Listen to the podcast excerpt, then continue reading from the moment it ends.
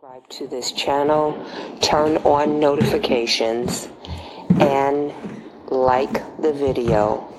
And share the video, most importantly. Share it on all of your platforms, share it with all of your friends, share it with uh, news media outlets. Share, share, share.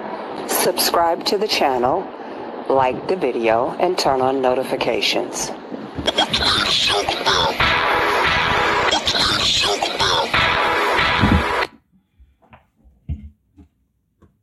Court TV has aired my interview.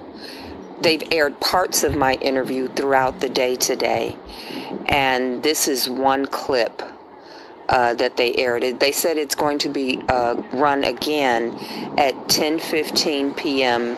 Eastern Standard Time and 7:15, which is in 30 minutes Pacific Standard Time um, as well tonight. So they're going to run it again. But she said it's been running throughout the day.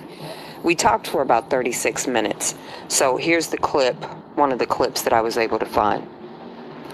that because it is significant to know how a defendant is engaging or not with their attorneys as they're listening to the testimony. So interesting, engaged, especially with Jane Doe number five.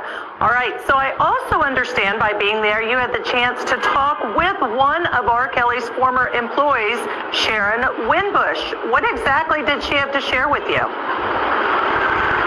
Uh, this is a former employee, someone who says that she was a nutritionist for Robert Kelly back starting in the late 90s and onward. Uh, but she is not someone who's involved in this case. She's not going to be taking the stand as a former employee, but she's a staunch supporter of the singer. She talked to us over the phone. Here's what she had to say about why she started to.